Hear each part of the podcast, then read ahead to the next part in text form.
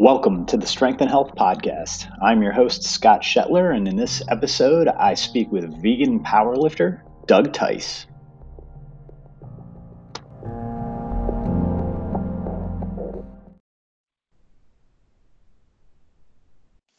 All right, we're recording. Doug, welcome to the show, man. Thanks. Uh, nice to be here, I suppose. Again. So, everybody listening, Doug and I recorded this epically long rant slash podcast a couple weeks ago that ended up being uh, just north of two, two and a half hours. And I found out that I couldn't use a file that big on my podcast. So I said, all right, buddy, we got to do this again. so we're going to try to try to condense things here while still getting the same quality of uh, rant uh, that we did last time. So uh, Doug, I'm, I'm, I'm here with my friend Doug, uh, the angry vegan for you fans of his, you three fans of his on Instagram, the guy with the excellent, excellent taste in matching socks. Why don't you go ahead and uh, introduce yourself for the listeners? Tell us a little bit about yourself and what it is you do. All right. So, like uh, you just said, I'm Doug the Angry Vegan. Um, I, for work, uh, right now, I actually do HVAC maintenance. Um, and I live here in Arizona, so uh, job security is really good in that. Um, I'm a veteran of the U.S. Navy, uh, just like uh, your dear leader host here. and uh, uh, on Instagram, I'm Doug the Angry Vegan because I am. Um, I just kind of put it out there as uh, I was called Angry Doug long before I was ever vegan, so it just kind of naturally became a continuation of uh, a short sentence, a short phrase to accurately describe who I am. So I'm on there. I put rants and just you know whatever nonsense I kind of comes out of my jumbled up head sometimes. And uh, you can go there for fashion tips. Um, you know, I'm a pretty fashionable guy. Um, so, uh, yeah, one of the cool kids, as it were. Nice. Nice. Yeah. All right, man. So, uh, so working in HVAC in Arizona, uh, job security because they need AC in Arizona, but it's also got to be hot as uh, hot as hell doing that, huh? oh yeah, yeah. I mean, it's hot as hell. It's dangerous work. It's physical work. Um, and uh, you know, on on that topic, we talked about it a little bit last time. Might as well touch on it now. I really think the trades are. Uh, if I was a young person these days, you know, I would skip college altogether and just apprentice apprentice under a trade. You know, you'll get paid shit to do the apprentice, but you know what? You're getting paid. You're not paying to learn a, a skill, right? And yeah. uh, you know, we don't have enough people in in the trades. We don't have enough plumbers. We don't have enough uh, HVAC techs. Uh, we don't have enough general maintenance people to go around. So, I really think the trades are the best way to go instead of you know going into debt for college. And you know, if you have a particular skill that you want to learn and college is the way to do that. Like you want to be a doctor, a physical therapist, or nurse, you know, physical therapist assistant. That's one thing. But if you're just going to get, you know, a poli sci basket weaving unicorn blowing shit, I don't know. Like, oh yeah. But oh, before we go on, this is like not for kids. If you don't want to hear yeah. cursing, like just stop because that's not gonna fucking happen. You know. Like I, I, can keep a lid on it for work, but uh, if I'm not getting paid, then you know I'm fucking cursing. It's just the way it is. Yeah, which which is a good reminder that I'll have to put the uh, put the e uh, notice on the uh, on the podcast when I post it. Yeah, please don't forget that.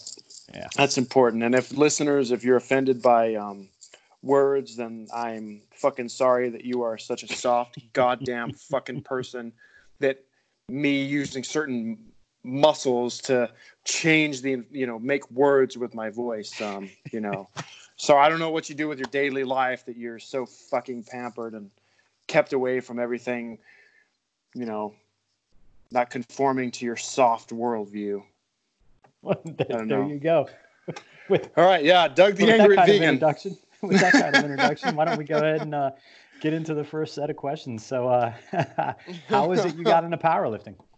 All right, so powerlifting. Um, I think powerlifting is just the sport that really fucked up people get into. Um, I haven't met a emotionally stable, happy, healthy power lifter since I've been in the sport. So um, I started off lifting weights when I was younger because you know the the same story that most of us in the '90s went through. A small kid got bullied and you know whatever and growing up on Hulk Hogan and Arnold Schwarzenegger and Sylvester Stallone and Jean-Claude Van Damme, muscles was what you wanted. So I did bodybuilding for a couple of years, joined the Navy. Diet wasn't going to happen when I was, you know, doing that. So eventually I got into powerlifting because I just discovered, wow, I really like lifting the weights and I like just, I like being able to say, you know, November of this year, I'm squatting, benching, deadlifting this much. And November of next year, I'm going to be squatting, benching, deadlifting this much. Maybe not deadlifting because I don't, I don't really give a shit about that. But I'm going to be squatting and benching this much and deadlifting the same. As long as I'm the same, you know, who gives a shit? Um, but uh, and that's kind of what led me to powerlifting. Um, as far as my my best lifts um, in multiply my best competitions lifts are uh, 672, um, 451, and 535. I think 535 is the kilo equivalent. Um, right? 535, doesn't that? Yeah, something like yeah. I, I it's, dude, it's I, like I get, 534 or 530. I don't know, something like that.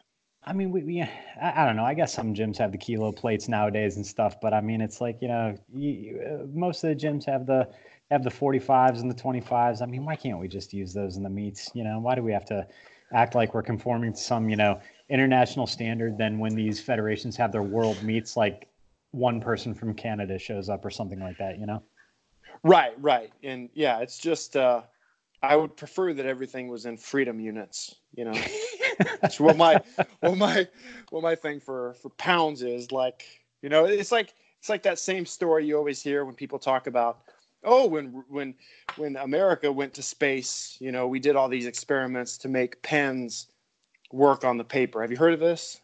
No, I didn't. Okay, all right. Well, there's this thing that you know, when we went to space, we spent all this money and technology to figure out how to make pens work in space because you know the gravity doesn't make the ink flow and all that stuff, or the absence of gravity doesn't make the the ink flow in the pen. Okay. And I guess Russians, when they went to space, they just used pencils. And when I when I hear that story, the whole line of logic is like, "Oh, be more like Russians." And to me, I say, "No, fuck you. I don't want to use a fucking pencil. What am I, a fucking fifth grader? No, I want to use a pen. Give me an adult ass pen. Oh, you got to spend a couple million to get there? Yeah, I want the pen. So it's the same with the, the pounds. You know, fuck your kilos. Because, yeah, do you want to say, like, oh, I lifted 150 kilos on the bench press today? No, you want to say I lifted 300 and something pound. It just sounds fucking cooler. Does sound better. That's Yeah. for sure. Yeah, so you know, fuck your Russian pencil. That's what I say. Give me a fucking pen in space. I, I probably would use the pencil myself, but definitely not kilos. So, so what? Uh, what, what does your training look like, man? How how do you, uh, you know, because I know there's a lot of uh, there's a lot of programs out there, man. What does uh, what does your training program look like? Um, I'd say my training program right now is kind of a mix between what Big Iron was doing back in the day and Westside, somewhere between there.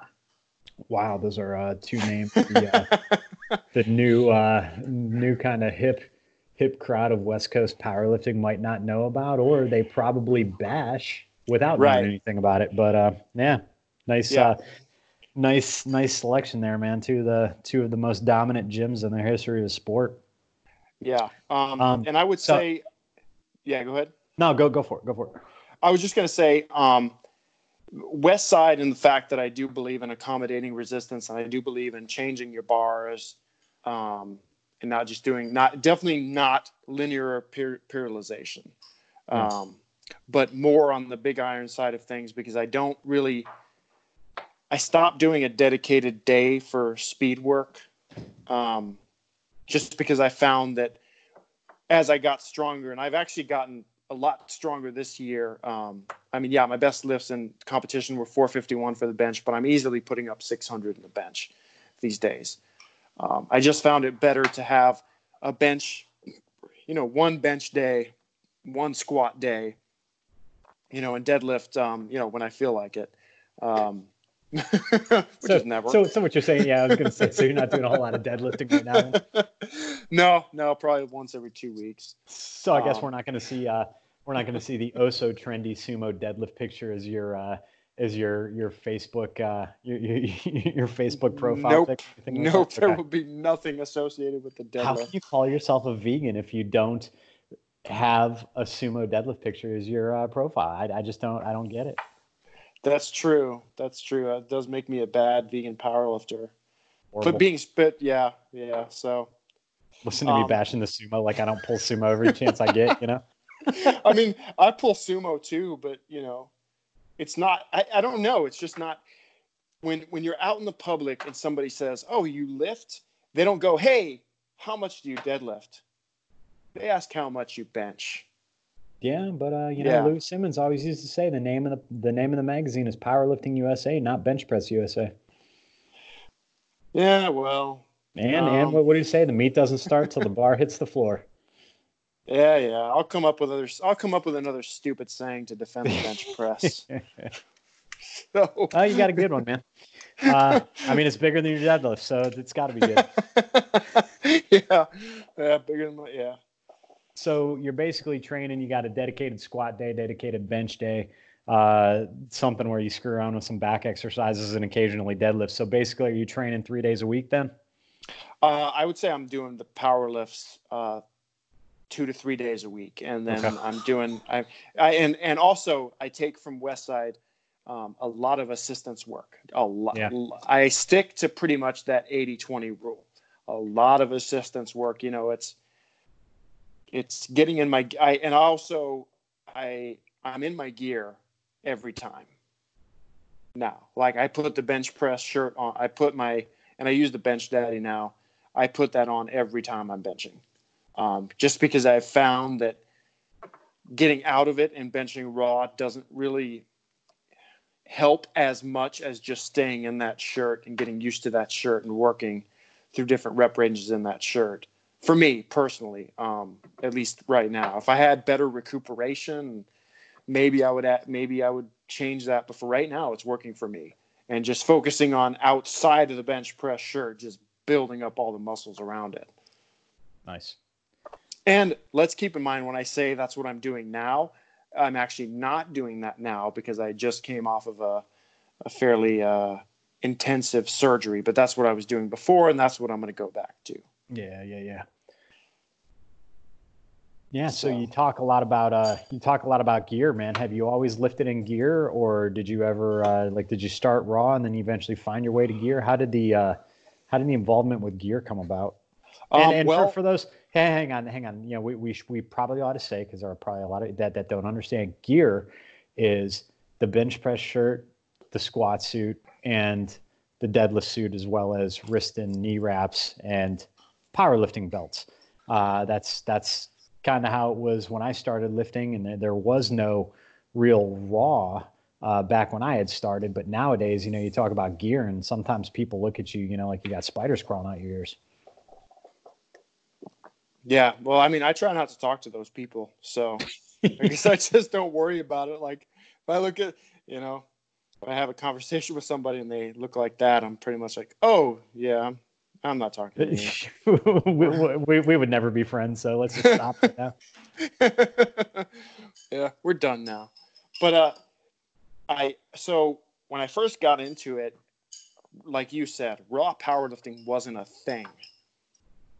You know, yeah, you could go to a meet and compete raw and you could lose pretty substantially. So um, bench press were, shirts were the norm. Squat suits were the norm. Deadlift suits, eh, you know, it gives you 10 pounds maybe. But uh, my first couple meets were single ply, and then I went multiply, and then went raw for a little while just because I didn't have uh, training partners. Um, got pretty banged up. Um, just wasn't fun, you know. Squatting in the 500s when you're used to squatting in the upper sixes and sevens, just it's no fun. And you actually got more hurt, so I started. Uh, yeah, actually, you were you were coaching me when I was in the thick of the raw lifting. Um, That's right. That was a very yeah. stressful time in my life. Thank you very much. yeah, yeah. well, you know, I, I made you work for it, so I gave you I gave you life experience that can't be duplicated. Yeah, yeah. That's that's that's time I'll never get back. Thanks for that. you're you're very welcome. It was money. It was money well spent on my end. So well, it got you back in gear. So I, I guess it was a success. yeah. So, um, yeah, my best raw lifts are squat 500, bench I think 330, 341, whatever it is, and then uh, and that's competition. Um, and uh, deadlift, I think 520, whatever, whatever that stupid kilo thing is. Wow. So you actually had a deadlift that was higher than your bench at some point. Yes. Yeah. Oh, look at yeah. that. Yeah. That's, you know, I'm, I'm ashamed of that, but you know, we, we all do things we regret, you know. Well, you know, they, they do say that people do like to say that the gear, you know, really helps out the squat and bench, but not so much for the deadlift. And you're you're, you're like a you're like an N of one, you know, subject uh, study to prove that. So that, that that's good, man. yeah. So, yeah. Uh, all right. So moving on here, um, have you uh, have you done any powerlifting competitions like before your uh, surgery in the in the recent past? Are you planning on getting back into it once you're kind of healed up and ready to start hitting? What's what's the competition uh, schedule looking like for you? Uh, man, last competition schedule I did, last competition I did was in God December of 2017. Um, okay. And that was after I'd already been vegan for a couple years, and I wanted to make sure that I outlifted and out totaled all of my pre-vegan lifts in both raw and multiply. Um, and that December 2017 was a multiply competition. Um, and I did. I out totaled um, my pre uh, vegan total. So, nice. and, uh, you know, before this injury, I was probably looking at competing around the summer. Um, with this injury, I had a discectomy and a fusion on my C C3, C4, C5, C6. So, um, depending on how recovery goes for that, um, I'm, I'm, basically some. I'm hoping that sometime, um, you know, maybe a year from now, I can be back in the competition game. Um, I do have some spe- specific goals that I want to uh, accomplish um, coming up. Um, so, the, how how well my recovery goes um, will will depend on when I compete will depend on how well my recovery yeah. goes. Yeah. Yeah. Well, you want to be so, smart about it and make sure that you're right. You're progressing and that you don't don't load too soon. Um, so you, you, you mentioned vegan a couple times in there. So what? Uh, I mean, obviously, you know, people if they follow you on social media, they know that you're vegan. What was the uh, what was the reason for going vegan? What led you into that uh, that diet slash lifestyle? Uh, why vegan? It's purely um, it's purely ethics based for me. Um, you know, yes, there's some good side effects on the health side, um, but I mean, do I really want to be on this fucking earth with you fucking people that much longer? Like that. That's that's it's not like a huge selling point for me. Like, oh, Doug, you're vegan now. You're gonna live till 110 fucking I'm hating humanity at 36. I can't wait until see how grumpy and pissed off I am. You know, 72. So, yeah, that's that's kind of a, um, a you know, so I, am vegan for ethical reasons. Um, and uh, it was a a video by Durian Rider that kind of nudged me that way. Um, I was watching a, a Anderson Silva fight, um, the UFC fighter, and uh, I wanted to see him lose again. So it was the fight where he broke his leg, and uh, was I clicked on a video of Durian Rider's where he basically said, you know, this top ranked UFC fighter, why did he break his leg if meat, milk, uh, eggs, and dairy and uh, fish are so good for you? And I don't know. I listened to that video and it just opened up my eyes, and I thought, well, okay, so we don't. It made me think internally, like, oh, we don't need this stuff and it might even be bad for us, then why the fuck are we doing this to the animals? Like, you know, you know, right and wrong in every other aspect of your life kind of guides what you do and don't do. But when it comes to animals, there's this blind spot, you know, and we, we, we hide it with all these different reasons. Oh, we need to. Oh, you know, if we don't, you know, they're gonna take over the earth if we, you know, and uh, it was just kind of a, a moment where I realized, holy shit, you know, I I've been lied to um, by the system. You know, I mean, most my family are great people. You know, most of the people around. In contrast to me, I'm not a great person. For fuck's sakes, don't describe me like that. but uh, you know, there's a lot of good people out there that are still eating animals is just because you know they were lied to just like i was. And it was just this huge moment of like holy shit i've been lied to. And up is now down and black is now white. And and it was just kind of from that moment on i've been just i'm you know align my actions with my morals as much as possible when you decided to to go vegan at this point you had been uh, pretty deep into powerlifting right? Um, yeah. and one of the biggest things that that we hear and i mean you know i mean especially for me i mean i, I was kind of in the same boat you know when i went vegan as well. I was i i'd actually decided to uh, stop competing in powerlifting when, when i i switched over. So i i didn't have that that kind of comparison you know like you did. But I think you come up with a lot of the same questions because a lot of the BS that tends to float around the fitness industry regarding things like, you know, protein in particular, you know, and the the emphasis on getting the protein from animal-based products because of the complete amino acid structure and all that nonsense. Um, but you do, and, and maybe not so much nowadays because I think there's a lot more information available. But you tend to to get this big push about you know the the importance of protein and this that and the other.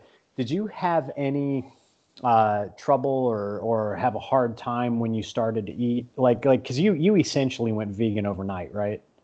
Yes. Yeah. I so mean did, i how did you figure it out? I mean did you have any trouble like you know when it came to the calories to the food or you just like screw it man i'm diving in and i'm just going to eat everything and, and let the dust settle. I mean how, how did you go about figuring it out uh, you know, I I did I did mess up a little bit.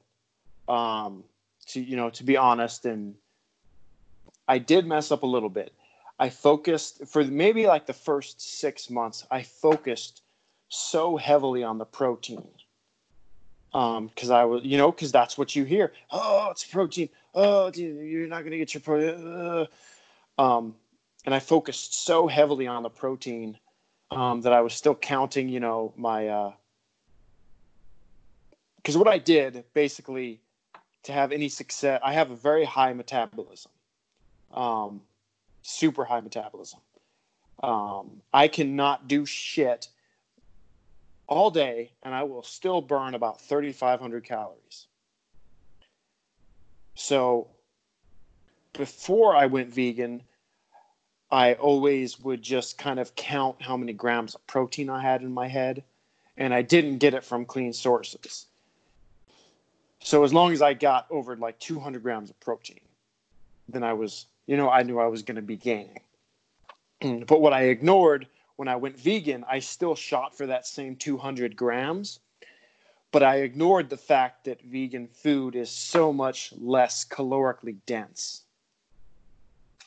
So I wasn't properly tracking my calories. So I focused so much on the protein and using so much protein supplements, you know, vegan protein, of course, um, that I, I didn't take my calories into effect. And once I, and it was actually um, Robert Cheeke's book, Shred It, that kind of opened up my eyes a little bit when I was reading it and talked about calories. And that's when I was like, oh, yeah, duh. And then I started upping my calories and then bam, right back on track, gaining weight. Um, I never lost strength through this whole thing, even if my weight fluctuated. Um, but I did lose weight when I, you know, that first six months when I didn't factor in the fact that vegan food, you know, even if it's ice cream, even if it's vegan junk food, it's so much less calorically dense than its non-vegan version. Um, does, does does that kind of make sense? Yeah, yeah, absolutely. Yeah, I mean, well, you, you, know, and that's one of the reasons why it's easy for people to, especially people that eat a whole food uh, vegan diet, because they the food is so it's nutrient dense, doesn't have a lot of calories, typically really high in fiber.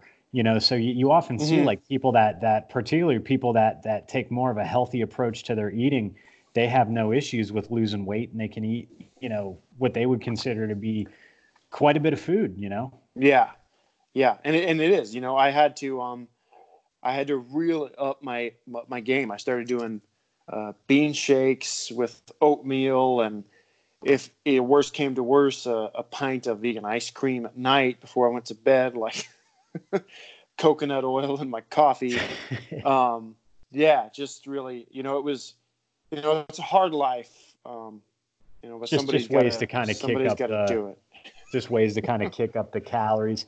And I mean, especially when you're talking, if you've got a naturally high metabolism and then you're throwing some really hard training in there. And then if you're trying to build size and muscle and, and things like that, I mean, calories mm-hmm. are important. And, I, and yeah. I think that's where, you know, and I think, you know, when people talk about, you know, there, there's a lot of myths about you can't be strong and be vegan or vegan's not optimal. And, and, and it certainly is. But I, I think there's, things that you need to do to kind of cover those bases and a lot of it centers around the caloric density because that that probably is the biggest challenge for people that are trying to put on size uh, and strength following a, a, plant-based diet it's going to be tough to do it on spinach salads and and you know beans and rice alone you know i mean sometimes you do need to to hammer in some more fat and some more calorically dense foods but you know on the flip side too nobody gets into powerlifting and extreme strength sports because they're looking to improve their health. You know, they're they're doing it because they want to they want to push their body to the limit and see what it's capable of and see how much weight they can lift. So, you know, there's there's there's a little deal with the devil you got to make when you're going to do stuff like that anyway. So, yeah. Um, and that's kind of you know, especially another another factor in my life is um, you know I don't go to an office and sit down for fucking eight hours a day. Like yeah, you know, my in addition to high metabolism plus hard training, um, you know I'm on my feet. I'm lifting stuff. I'm moving stuff. I'm constantly you know walking around. Like I hear some people talking about you know they they refuse to take an elevator because you know they got to get their steps in and a little part of my head is like, oh fuck you, you fucking prick. like you are you fucking serious? Like that's the problem in your life? You know, is like oh ten thousand you know, steps in. Yeah. Oh, I don't walk around on my feet enough. Oh, fucking we have a princess in the building here. Oh, you know, like you know, so that's you know, that's my you know, my career field um, you know, you know, before I got into HVAC, I was doing motorcycle mechanic stuff, and um, you know, I spend my free times uh, volunteering at animal sanctuaries. Um, volunteering, not fucking selfie time. Selfies with the animals. Uh, so, yeah. so are you implying that that uh, when when somebody talks about uh, activism, that there's actually action going on there. You know, a- activism might imply some action and not just posing for a selfie with your arm around a pig's neck and and you know posting it all over your social media. right. You're out there right. actually doing work to maybe uh, maybe help uh, help build some things around the sanctuary, maybe help do some some of the physical labor. No, stop. You're you're killing me here. Yeah, yeah, exactly. No. Uh, yeah, I mean, I feel like, you know, we, we've talked a little bit about where non-vegans mess up. So let's let's get into where the vegan community, not all of them obviously, but you know, some of them could uh, improve a little bit. I think sometimes when vegans go vegan, it becomes a game of like, oh, well, going vegan is enough. So everything I do, as long as I'm vegan, I've done enough. You know, so they go to the sanctuary and take the selfie and you know, they don't they don't really go to the sanctuary and help out like they could be. Um, and Yeah. then pat and which is fine. I get if you if volunteering is not your thing, you know, you know, stay away. But when you're hashtagging every fucking Yeah. meal you do, like for the animals, because I love the animals, and you go to the sanctuary and you post just just the selfie, you don't do shit else, and you're like, I'm a great person because I'm vegan for the animals. Like, Yeah. no, like, you know, give back to the That- that's- animals. that's the problem with the social media. You know, everybody makes it all about them, and so many people use their veganism to promote themselves, and it has little to do with the animals. Yet they often do it, and then and of course, eating a vegan diet has a very positive impact on animal welfare. But you and I both know that two of the biggest hurdles that these sanctuaries have are manpower and money. And if you really, really want to have an impact on the ability for these sanctuaries to function, get your hands dirty, volunteer, help them out, or donate money, or do both. Because those are the two things that can really make these sanctuaries run. And those people have the people that do this stuff full time have daily struggles.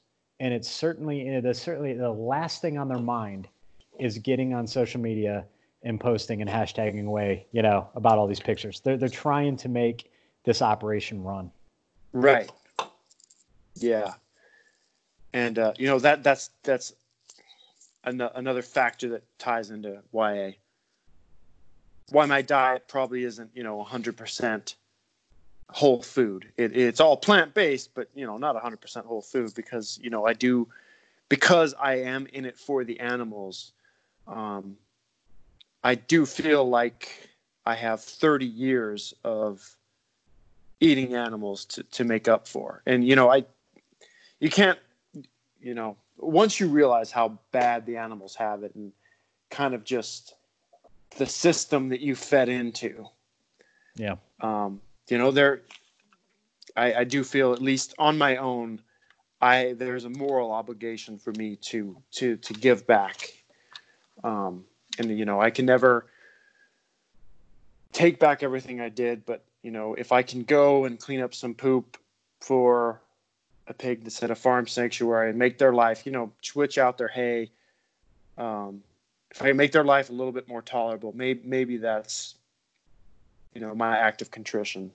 Well, and it's uh, it's, it's it's moving in the right direction. You know, you can't go back Right. and change things that you've done, but you can Right. You can change uh, you know the, the direction you go in the future. And you know i mean i think that's that's ultimately you know somebody that that really cares about animal welfare. It's just about giving back in whatever capacity you can. And not everybody has the opportunity uh, or or the ability to to volunteer regular and stuff like that and i get it. But if you're a workaholic you can take some of that money that you're making and donate it to these sanctuaries and to these rescues and help support the causes in other ways if you cannot commit you know a lot of your free time to it there's there's always things you know that can help um, and to help spread awareness and to, and to help these these organizations run and uh, and even just you know taking shit that you have around your house you know old towels and blankets and i mean they're, they're always looking for things you know Right. Yeah. Yeah, exactly. I I would agree with that sentiment. Um, but but you know as well as I do, it, it's it's always a lot of the people that you know they have free time. You know what I mean? They, they've got plenty of free time because they, live on social media. Time. Yeah. Right. Yeah. yeah. Like. Yeah. They, they they've got enough free time to go to the sanctuary and put on the little, the little uh, uh, boots. You know, the little little rubber boots so they could walk around and not worry about stepping on crap, so that they can squat down and you know make sure their their hair and and makeup and their their biceps and their their their spaghetti string tank tops all perfect so they can flex while they're posing with the animal you know so they can hashtag right. their their you know vegan this that and the other but they're not out there you know with gloves on scooping the shit. So they, they, they've got the time to do it but you know whatever. You know it's it's uh yeah we're we're, we're getting into that territory again. Um so let's see. Uh, talking a little bit about uh, myths about being vegan and being strong. You made a comment earlier that you've exceeded, I think, both raw lifts and equipped lifts uh, since you've been vegan. You've exceeded the the best lifts that you put up when you were non-vegan. So you know one of the big things about this whole idea. And like I said, I think it's changing. You know, I mean, we're, we're getting more proof, more evidence out there and stuff like that. But one of the things is that the vegan diet is not optimal for athletic performance. And you also hear a lot of stuff about how, well, he built his he built his physique or he built his strength eating, you know, uh, an omnivorous diet, and then that just carried over to when he went vegan. But I see a lot of uh, a, a, lot of flaws with that statement because if the vegan diet is good enough for you to maintain the muscle mass after you built it with an omnivorous diet, if it's good enough for you to maintain the strength that you built with an omnivorous diet, then it's certainly good enough to build it because you can't maintain you know if it's good enough to maintain the strength it's got to be good enough to bring it up. Because if it wasn't you'd be regressing the minute you went to a plant-based diet. And i know plenty of people who started bodybuilding after they became vegan. I know plenty of people who started training after they became vegan and they've got stronger, they've gotten bigger, they've gotten leaner. And you, after switching to a plant based diet, you exceeded your best lifts in the raw and the equipped divisions. Is that correct? Yes. Yep. Um, I exceeded all the lifts, and I'm also older and more, you know, worn down from years of uh, powerlifting. I'm also doing, um, you know, a more physical career. Uh, when I was uh, when I was at my peak, while I was not vegan, I was in the military, which I was in the Navy. I still ran PT. I was still fairly active, but my job itself was more computer centric. Um, and now that I'm older and competing, I have more a more physical job. So I'm getting stronger um, despite being older, having more physical activity during the day that doesn't help powerlifting. Like people outside of powerlifting think like, you know, that, oh, like any activity you do is going to help powerlifting. No, no, no, that's not the case. Like, that's why the strongest people in the world, you know, are fat as fuck for for the most part, especially in equipped lifting. Like, you know, there's your, there's your one off that are, you know, they look, you know, physically fit. But for the most part, it's, you know, the big fat fucks are the one that's the ones that are the strongest. So with powerlifting, have a, having a physically active job uh, actually is a, uh, it doesn't go in your favor, in my opinion. I don't know. Would you agree with that? Yeah, I mean, I think the more the more you're expending energy in anything, you know, the more it's competing uh, with your your hobby, sports, or activities. Um, I think there is some overly you know, says a, little bit like overly dramatic paranoia around that. You know, I mean, I, I heard stories. I think Charles Poliquin, when he was still alive, he had talked about how the the U.S. Olympic weightlifters that were living at the uh, the weight or, or, the the Olympic training center, you know, that they were they're they're training for the Olympics and stuff. I guess the dining hall was like really close to the weightlifting hall, like like maybe a few hundred yards or something like that they would like ride a golf cart over from the weightlifting hall to the dining hall because they were afraid to to do all that extra cardio, you know, walking a few hundred yards because they thought it was going to sap their strength. I think when you get to that level, it's a little bit extreme, you know. Um, but yeah, well, certainly on the flip side, I mean, if you're, you know, working construction all day, or if you're, you know, you're going out and trying to run marathons and things like that, you know, if you're you're what you're doing is labor intensive. On one hand, you know, I mean, I could see where it could build like work in construction is going to build some some kind of durability and some usable mm-hmm. strength. Um, but you got to make that, you know, you got to make sure that you're you're eating enough calorically that you are getting rest when you need it and maybe that you train you dial your training back you know i mean i've been getting really into some of the listening to some of the stories from the old time powerlifters you know that were coming up in like the 70s and stuff like that as the sport was kind of growing. And a lot of those dudes that were lifting back then were not office workers. You know they were blue collar you know construction types you know kind of kind of roughneck you know kind of guys. And what they would do is they would almost train where they had like a mini meet on the weekends. You know, they would do like bench squat and deadlift on Sunday, and then they would work their job, you know, the rest of the week, and then just focus on recovery. You know, maybe do a little bit of some arm work or some accessory work or something like that. But they would they would stack all their big lifts up on Sunday and then just focus on recovery. You know, the rest of the week while they were working. And these guys were, you know, I mean, these were some big. Uh, these are some big lifters. You know, they they were hitting they, they they were the world record holders back then, the national record holders, the the the champions and stuff. So that the, these weren't people that were just competing, you know, locally. I mean, they were putting putting up some big big numbers back then doing that type of stuff. Huh. Yeah, that's that's interesting. Yeah, and that you know that's I guess I I brought it up to kind of illustrate that um, you know despite getting older because um, I went vegan in 2000 14.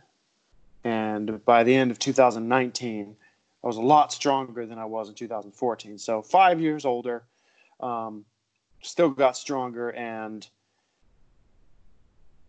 you know, despite having to, you know, be a, a little bit more physically active during my work.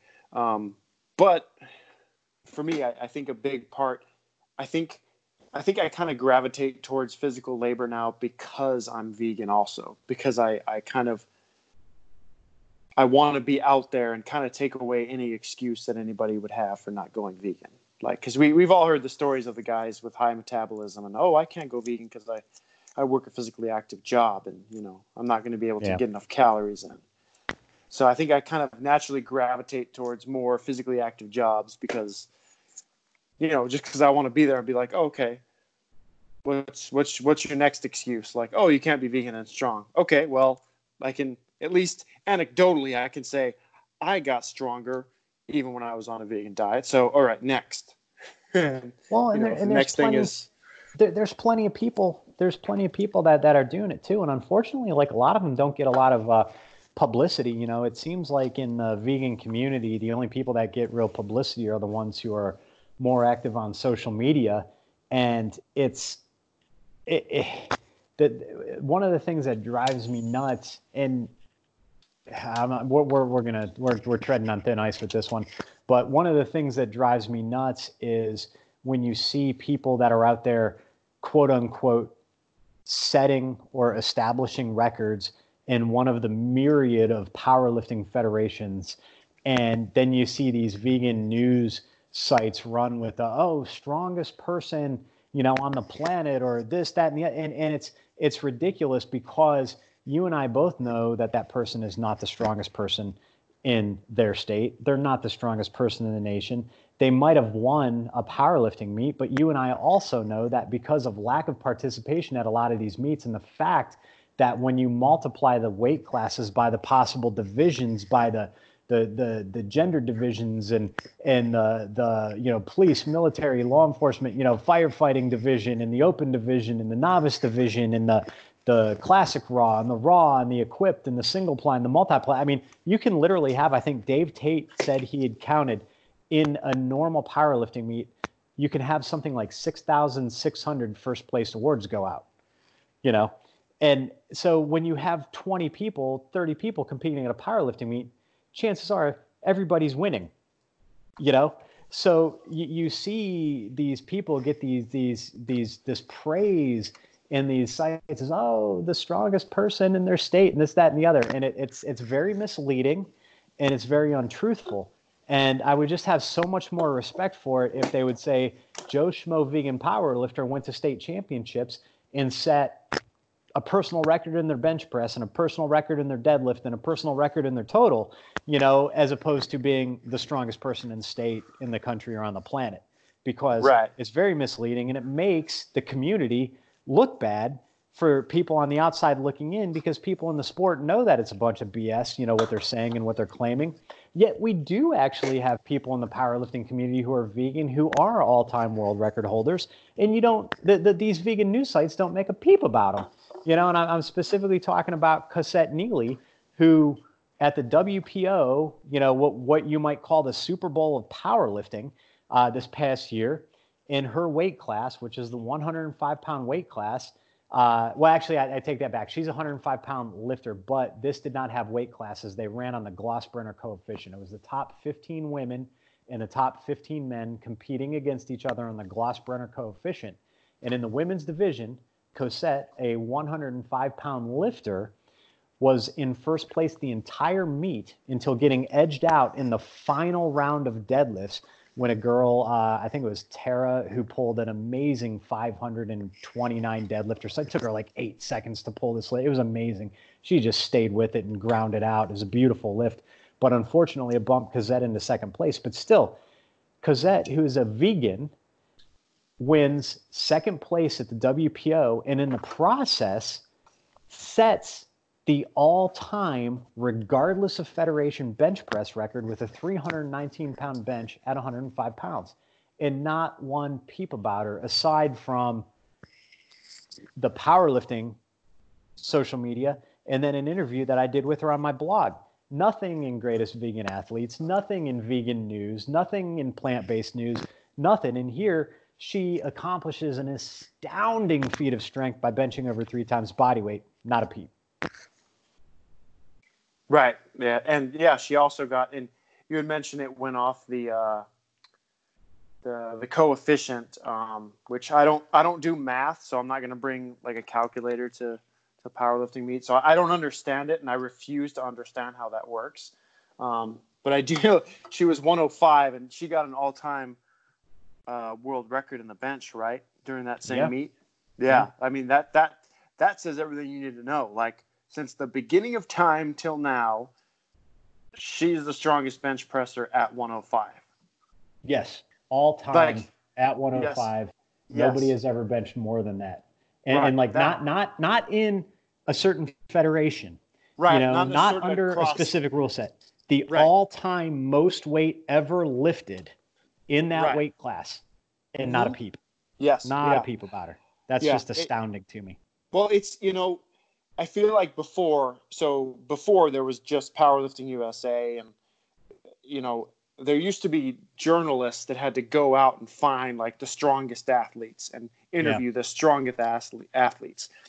And with social media, you know, social media has a lot of pluses. You know, a lot of pluses. Um, and you know, but one of the bad things is if you're not really either comfortable promoting yourself or you just don't want to or you just don't you just don't you know you have a lot of humbleness in you um, then you don't get seen um, and and unfortunately I, I wish that people and this is specifically in powerlifting i wish that people were a little bit more uh, you know truthful about accomplishments uh, like you were Yeah. saying earlier um, like for me i i actually i got best lifter at a at a meet out here in Arizona.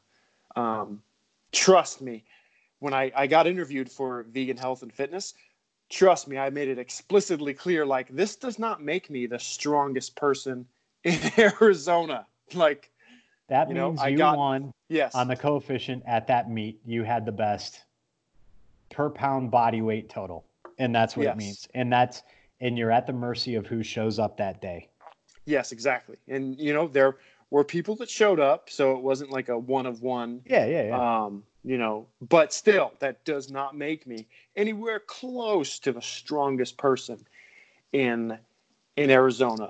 Um, you know, and I think I even said it in that in that article. I said, you know, I'm not a, you know, a reg, a re, you know, I'm not a regional champion, or I said I'm not a national champion or even a regional champion. But what I am is, as a normal guy who went vegan and still got stronger.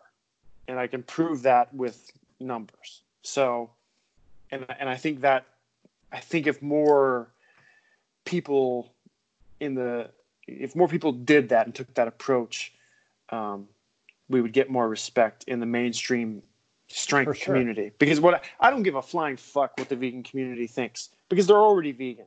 You know right. what I mean? Yeah. Like I'm trying to sell veganism to the mainstream community and you know with my people, you know, the blue collar, you know, the motorcycle riding, you know, beer drinking, you know, powerlifters. And the only way you're going to do that is through authenticity, you know, and showing results but but showing real results. You yeah. know what I mean? Not not just okay, I would, you know, well, if I would have gone. It's it's honest and it doesn't allow somebody to debate or argue. Right. Exactly. Um, you know, like, you know, that you can't really argue. Like, yes, I've gotten stronger over the last six years. Well, up and until you I did got it, my yeah, and you did it eating a plant based diet. You know, Yes. the, those are the facts. Those Yeah. are the facts, and you can't debate that.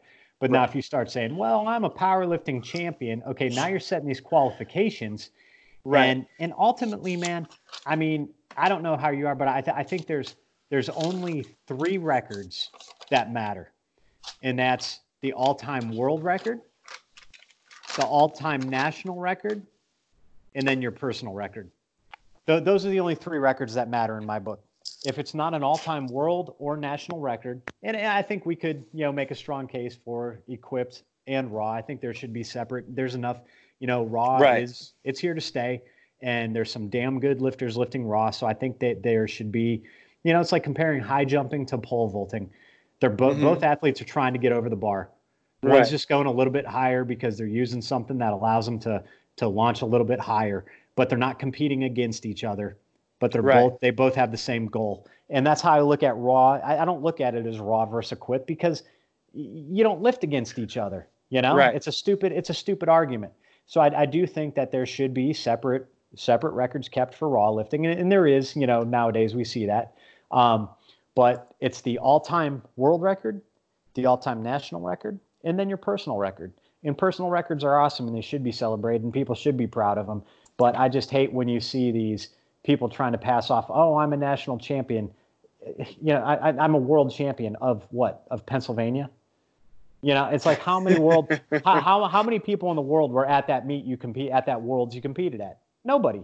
You know, I mean, it was, it's like, come on you know and, and that's where I, I i think there should be a case made just for the all-time records because you're talking about a sport that has something like 27 federations and if when you go on instagram one of my old lifters craig you know he said man you get on instagram and every lifter is a damn record holder right. and, and that you know and, and that's why it's hard to take the sport seriously you know Right.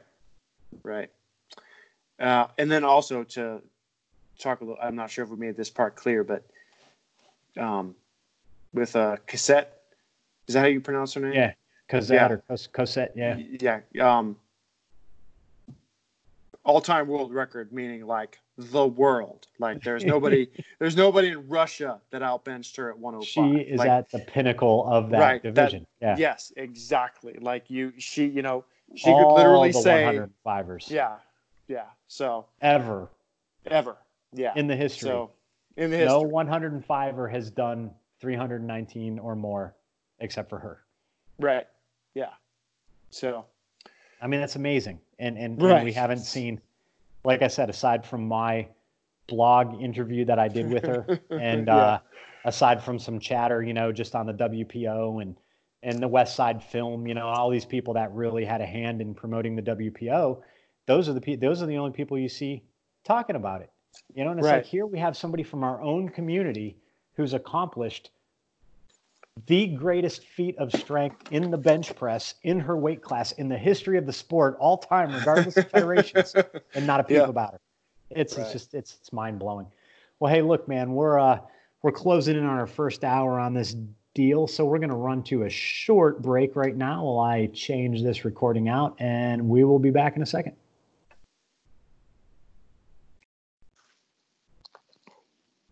All right, we're back with uh, Doug the Angry Vegan. When we uh, left off at the break, we were talking about some of the myths surrounding vegan athletes, vegan strength athletes in particular.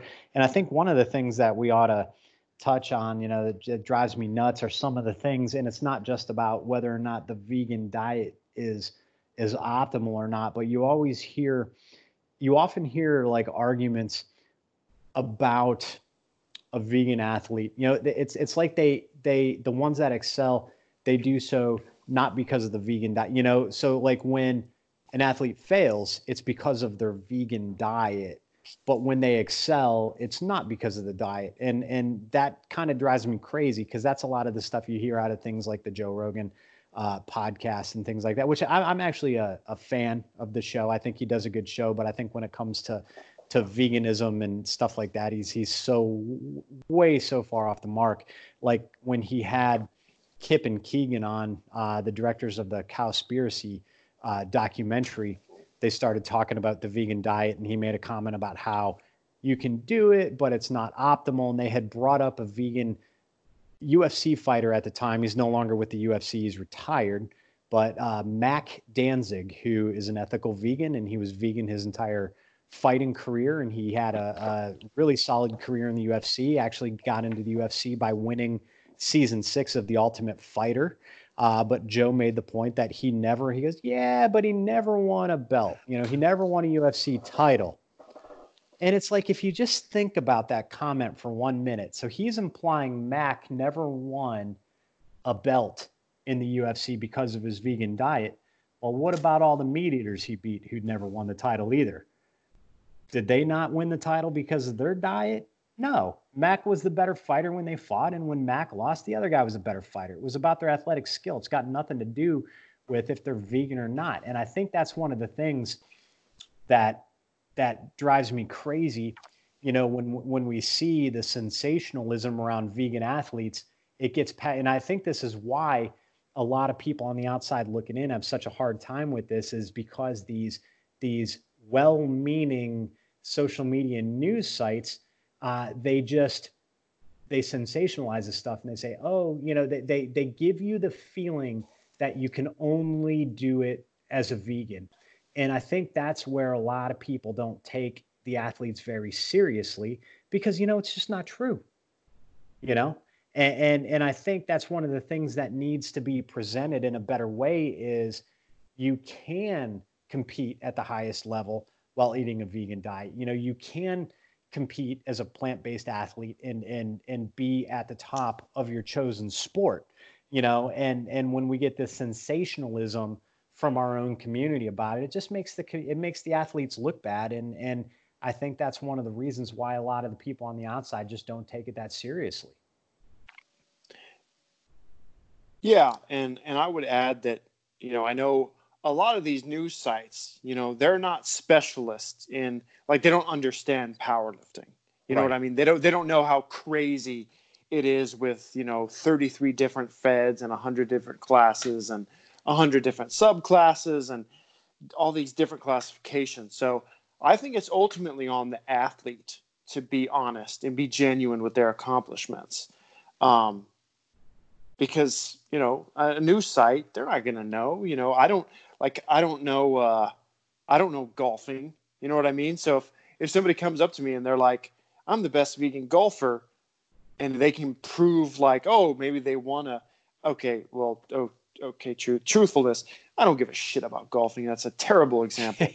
Um, but no, it, it's a good yeah, analogy but, because because if, if they won a championship, and maybe it was in the the the Masters five division or something like that, but hey, they won this championship. They're technically a champion golfer and they're vegan. Right. You know, now now you've got a story you can run with. And if you don't right. know how to fact check what that person's claiming, you, it, it can really not turn out well. Right, exactly. And people within the golfing community um, are going to call bullshit. They're going to call they're going to call bullshit, assuming you know they're not busy, you know, driving on their stupid little golf courses and with their damn gloves and their khaki pants. But, Maybe it uh, was a bad analogy. it was a bad analogy, but but it, and and it takes away when athletes do that. It takes away from You know, I, I think when we're looking at vegans and strength athletes, we have two very good examples. We have uh, Cosette Neely for powerlifting, Right. and we have Kendrick Farris For weightlifting. The for only weightlifting. The only one that male. qualified. Yep. Yes, the, The only, only male that qualified. Yep. Yep, there was no. If you want to talk champions, like okay, well, Americans, he was the only one that did. So only U.S. male weightlifter Yes. to qualify for the Olympics in Rio, and I think was he the only one that qualified for London uh, four years before his last? I don't, I don't know. quote me on that. yeah, I, I think yeah, I don't know about been, that. Yeah, But he- just how yeah. sad is our weightlifting community that we can't even send a team with every weight class represented? I mean, that's just that's just pathetic when you Well- when you think about it. But you know, I mean, the only U.S. man, and, and it's not like we didn't have a national championship. right. We did. We did. He yep. was the only one that met the Olympic standard. So out of all those people, Yep. out of all those male U.S. weightlifters that won at the nationals, Kendrick was the only one that met the Olympic standard and qualified to go to Rio, and he's vegan. So yeah, Right. if, if you want to use that that logic, then you know one could say that in order to excel in weightlifting or to make it to the Olympics, you'd have to eat a vegan diet, and that just if you're in America. that's, that's stupid. Yeah, Yeah, yeah. yeah, It's, yeah, if it's- you're in it's America. stupid. and, and when you present the stuff like that, it's you- you're you're opening yourself up to being completely mocked and and shit on by people outside of the community. And Right. and that's the problem when these news sites try to promote the accolades of these quote unquote athletes, you know, particularly in powerlifting. And I mean, let- let's let's use example. You got Joe Schmo, vegan powerlifter, who's pretty strong guy, you know, and he goes to his local whatever federation and and he competes at the nationals because every every federation has a nationals event and there's only zero people in his division it's all by himself and he wins his division you know maybe he's a he's a 242 lifter and he wins the 242 raw with Wraps class and and suddenly he's a national champion power lifter and let's say maybe he squatted 525 pounds and he benched 275 pounds and he deadlifted 485 pounds. Okay, well, he's a national champion with those lifts? Nah, I don't think so.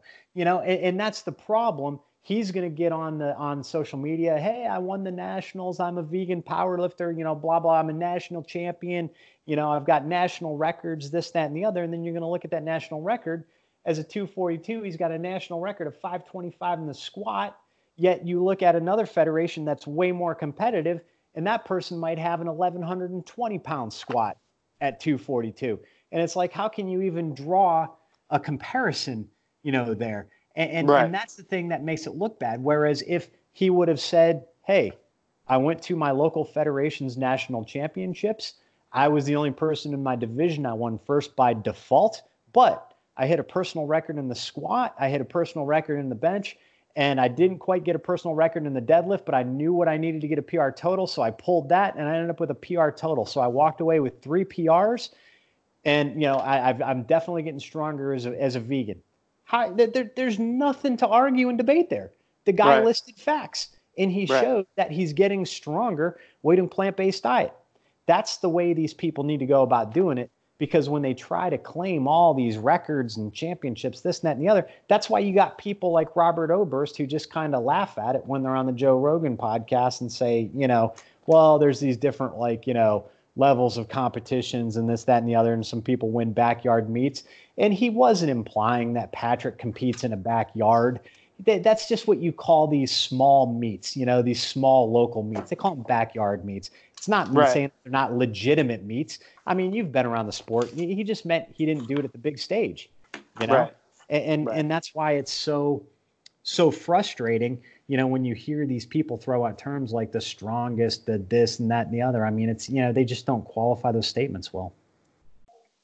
Right, right, and I would completely agree with that. And to to be honest, that's a problem with powerlifting and strength sports in general, not just the vegan community. no. No. However, I get more pissed off when it's within the vegan community because veganism is too important to bring your own fucking ego into it. Yeah. If you're going to be saying, if you're going to be bringing vegan into it, you know, and for the animals into it, it needs to be genuine because when you take away from it, you know, it, it, it it's not it takes away it potentially takes away from the animals. If you're not honest about something or you portray you know maybe uh, lying by uh, what is it called? When you lie about something just because lying by omission.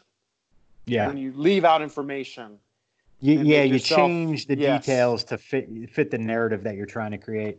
Yes. Then i feel like it hurts the animals because somebody who was maybe open to it and maybe somebody like me before I went vegan, I was the biggest fucking troll you would ever meet in your life. I mean, I would, if you were like, hey, Doug, uh, you know, you should probably go vegan, I would have pointed at you, laughed, and called you every name in the book. And I would have been on the floor laughing while I was pointing at you and coming up with just, I mean, just, you know, my, my stereotypical 80s bully laugh. So, you know, cue, uh, you know, sweep the leg from Karate Kid. but, uh, you know, it, people like that will see that and, you know, they'll see right through it and go, oh, you stupid. Yeah, vegan diet. Yeah, look at this guy claiming to be this or this girl claiming to be this, claiming to be that. Whereas, you know, if we promoted, you know, the Cosettes and, and the Kendricks, there's no arguing with that. Like, oh, wait, he was the only one that qualified in the Olympics. Oh shit. Okay. Uh, and oh wait, she's a world all-time world record bench holder at 105. Oh, okay. Like the the the message of veganism is too important to to filter out and you know lying by omission and just what I think. Just my opinion. It is. No, it just goes back to people just need to be honest with what they're accomplishing. And, and I, I even think these people outside the vegan community, you know, people in the strength community and stuff like that, if they saw a lifter who was vegan and they were being honest and not trying to claim things, you know, records and, and, titles and stuff like that and say that they're the best in the world or whatever, if they were just honest and they say, hey, look, I, I I, am a power lifter who went vegan, and when, when I, I, I started vegan, my squat was at 315, and now I'm at five and a quarter. You know, and I keep getting stronger. You know, and I've been doing mm-hmm. it on a plant-based diet. I think there'd be yeah. respect there. I think they'd say, "Well, damn, you know, that guy's making it work. That girl's making it work. Can't argue with that. Good for them. You know, keep it up." And that that now now you've got the potential for a conversation. You know, right? But if you you know now you you you you you, you built a bridge not a wall so to speak now mm-hmm. that person may be open to hey how did you do it you know that that that's really interesting you know i, I that, that's wow you put you put you put 200 pounds on your lift you know? How, how'd you do it? You know what are you eating? How are you getting your protein? And now you got a conversation. But if that person's like i'm a national champion because i i won you know the the the WNBC, FTC, you know, Masters 3 submaster novice open raw class equipped police military law enforcement firefighter division and i'm the national champion they're just going to say you're full of shit. Yeah. you know look at that he's a vegan and he's full of shit there you go you know so i mean if they were just honest it'd be a completely different story but anyway i guess that's a rant for that um, so we talked about some of the myths about being being a vegan strength athlete. We talked about why you went vegan, how you got into powerlifting. Um, before we wrap up here, where do you see? Uh, I, would be curious. Where, what do you see? Where do you see powerlifting going, man? I mean, as a sport, I mean, I, I think I might have, you and I might have been into it around the same time, uh, roughly, uh, because we were kind of getting into it when there was really no raw powerlifting to speak of. It was really when you decided you were going to compete? Are you going to go single ply? Or are you going to go multi ply? You know, I mean, which are you going to go USAPL? Or are you going to go APF or, or whatever? You know, I mean, it really wasn't a lot of a lot of opportunities outside of equipped lifting, but we've seen a huge boom in powerlifting. We've seen a lot more participation, which on some levels I, I know you and I both find it annoying as hell uh, when you see people with stupid singlets and just uh, I, I don't even want to get into it. But uh, but on the flip side, participation has grown dramatically. We're seeing a lot more women in the sport, which is freaking awesome.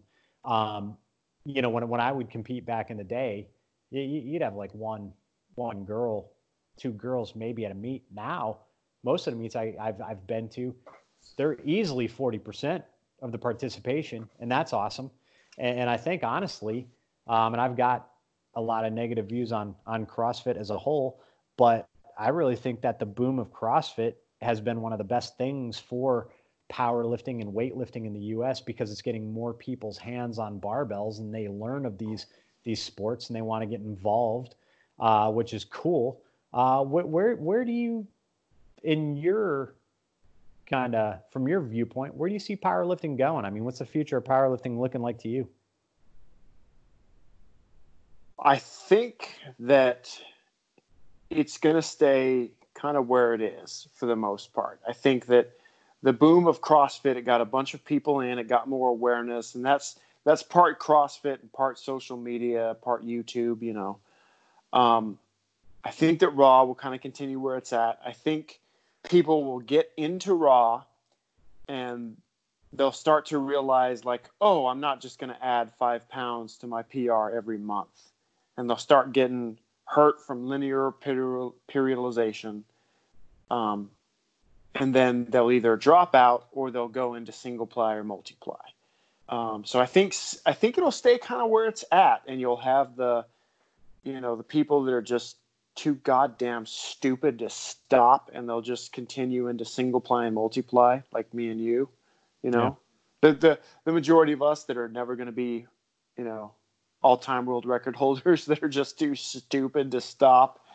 Um, I think they'll, you know, you're always going to find us in that division, but I, I think, I think, I don't think it's ever going to be a mainstream sport. And to be honest, I don't want it to be a mainstream sport. You know, I, want to, I want to go to a, a meet and kind of feel my people just kind of, you know, rejected by the rest of society and you know never really the cool kids um, i think that's always kind of going to be what powerlifting is it, it, it, when you're talking single ply and multiply i think i think raw is going to stay where it's at you know it's the cool thing that everybody's going to do one or two meets and pr a little bit and then they're going to be in it for two years and then kind of move on with family and life and you know all that other stuff that's outside of lifting um, that's kind of where I see it going.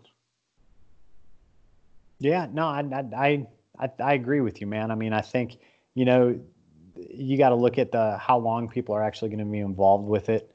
Um, there's a lot of reasons. Yeah, I, I think early on there's kind of a boom when people are making big progress. You know, when you're putting 20, 40, 50 pounds on your lifts, you know, and over a period of weeks or even months, and you're not you're not just clawing and scratching to get five pounds on your lift. You know, I right. think that's when it changes. Um, I, I, think people are really excited about it in the early stages um, when they're making big jumps.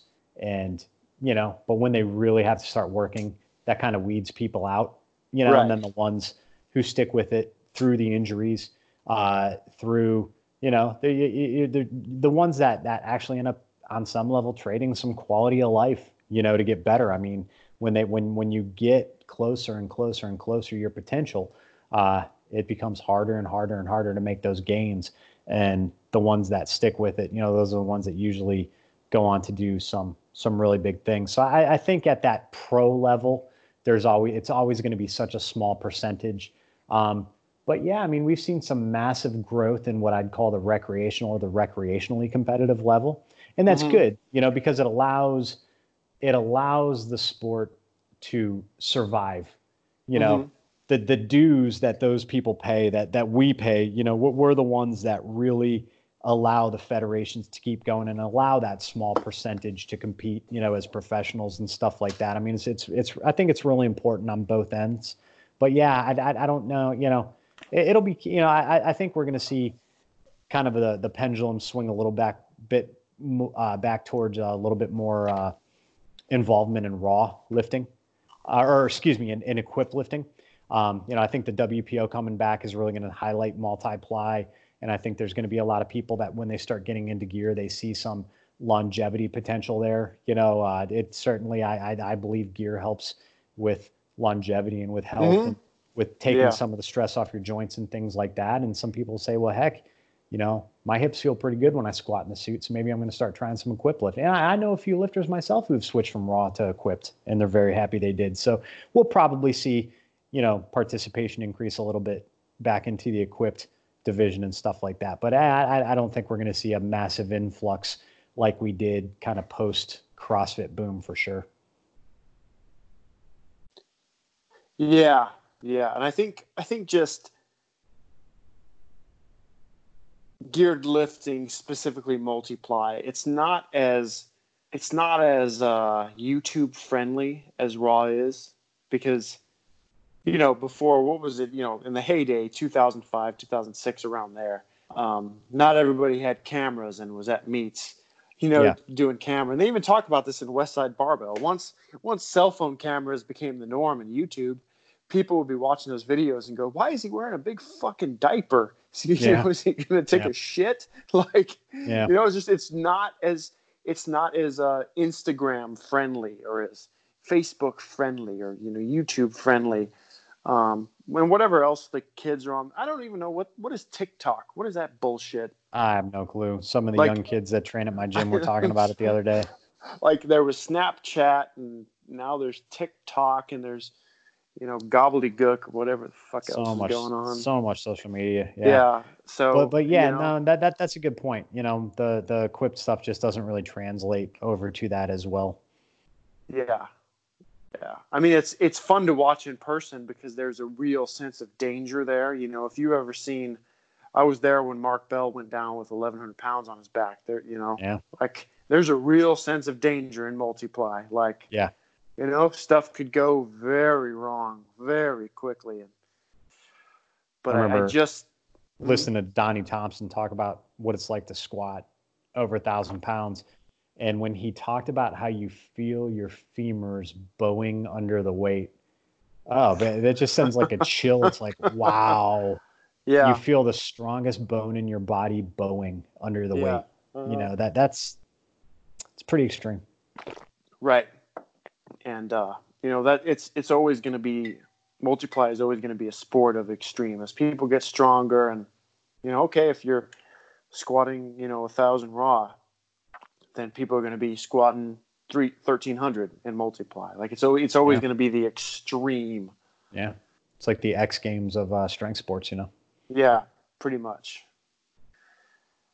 so i mean yeah that's kind of where i think it's going to go and then also um you know while we're on the topic of the future i think um i think that mismatched socks are really going to they're going to be the next fashion trend um and and completely worn out busted ass shoes i think are really going to be the norm uh for high fashion in, in 2020 And if- i think and if- And if she actually listens to this, Vanessa Espinoza is rolling her eyes right now, probably flipping off her uh, phone or computer screen, whatever medium she's listening to this, going, "She's such a fucking moron." yeah, she um, you know, she tells she tells me like, you know, I, I make her a little bit more gay every time we talk, and you know, I gotta I gotta make sure I keep her budding heterosexuality in check. And the So- socks, uh, the socks have a lot to do with it. The socks, the socks and the shoes, the socks and the shoes. I'm I'm just I'm just waiting for somebody to send me, you know, a pair of uh, a pair of shoes because, yeah, yeah. Matt, actually, you know what? She did buy me socks before. She actually did. Um, yeah, her and uh, Robert like gave me a pair, like a like a. I, I don't buy socks often enough to know what the fuck they're called when they come in a group. What's that called? a pa- pack of socks. a pack of socks. There we go. I refuse to buy socks. All right. Su- suspiciously, she's moved back to Colorado. Is that correct? Suspiciously, yes. She's Yeah. moved back to Colorado. Maybe changed her phone number. But uh, like- Blocked you on social media. but yeah. So yeah, I'm just waiting for somebody to like, because I'm not gonna spend over eight dollars on shoes. It's just not gonna happen. It's just not gonna happen. So You got your you know, I- principles, man. You stick to them. yeah yeah you know i'll go to a i'll go to a like an animal fundraiser and you know shell out 40 bucks like it's nothing but talk about something that's going to be on my feet every day. just refuse they refuse. You know, duct tape and shoe goo fix a lot of problems. Hey, you got your principles, man. It's Yeah, commendable. yeah. So I, So- yeah. So for the future of fashion, I really think that's going to be the big. I'm bringing it back. I got at least one other person yeah, on my yeah. uh, on my on my soccer team. So the three the three people that follow you on social media, one of them is wearing mismatched socks. yeah, and then also a little little home tip. Um, you can use dental floss to sew together your socks if they start getting worn out. So All right, so that just Yep. ran off the uh, two people that were listening to this. So uh, let's go ahead and uh, wrap this one up. And why don't you tell people where they can uh, find you on on the social media if they want to follow the most angry vegan on the planet, with the highest fashion sense. highest fashion sense. Yeah. Yeah, it's uh, it's Doug dot the dot angry dot vegan, and that's on Instagram. Uh, maybe I'll make a Facebook page. Probably I won't, but you know, you never know. it just puts you in touch with too many people. Yeah, it All puts me in touch with too many people, and I, I don't. I feel like Facebook is just more um more trolls. I don't know. That's been my experience, at least. More trolls on Facebook. Yeah. Yeah, I definitely find more uh, engagement on these topics, definitely on Instagram myself. But all right, man. Well, dude, thanks again for doing this. Sorry we had to uh, to redo it, but you know, technical glitches aside, I think we uh, kind of captured everything we talked slash ranted about in the first one pretty well here. Uh, I so think we'll get so. this thing uh, we'll get this thing posted, and and you can share it to the three people that follow you. I'll share it to the three people that follow me, and six other people will have heard your steaming pile of bullshit. So thanks for uh, thanks for knocking this one out, man. And uh, yeah. To everybody listening, uh, thanks for tuning in, and we'll see you next time. Was good.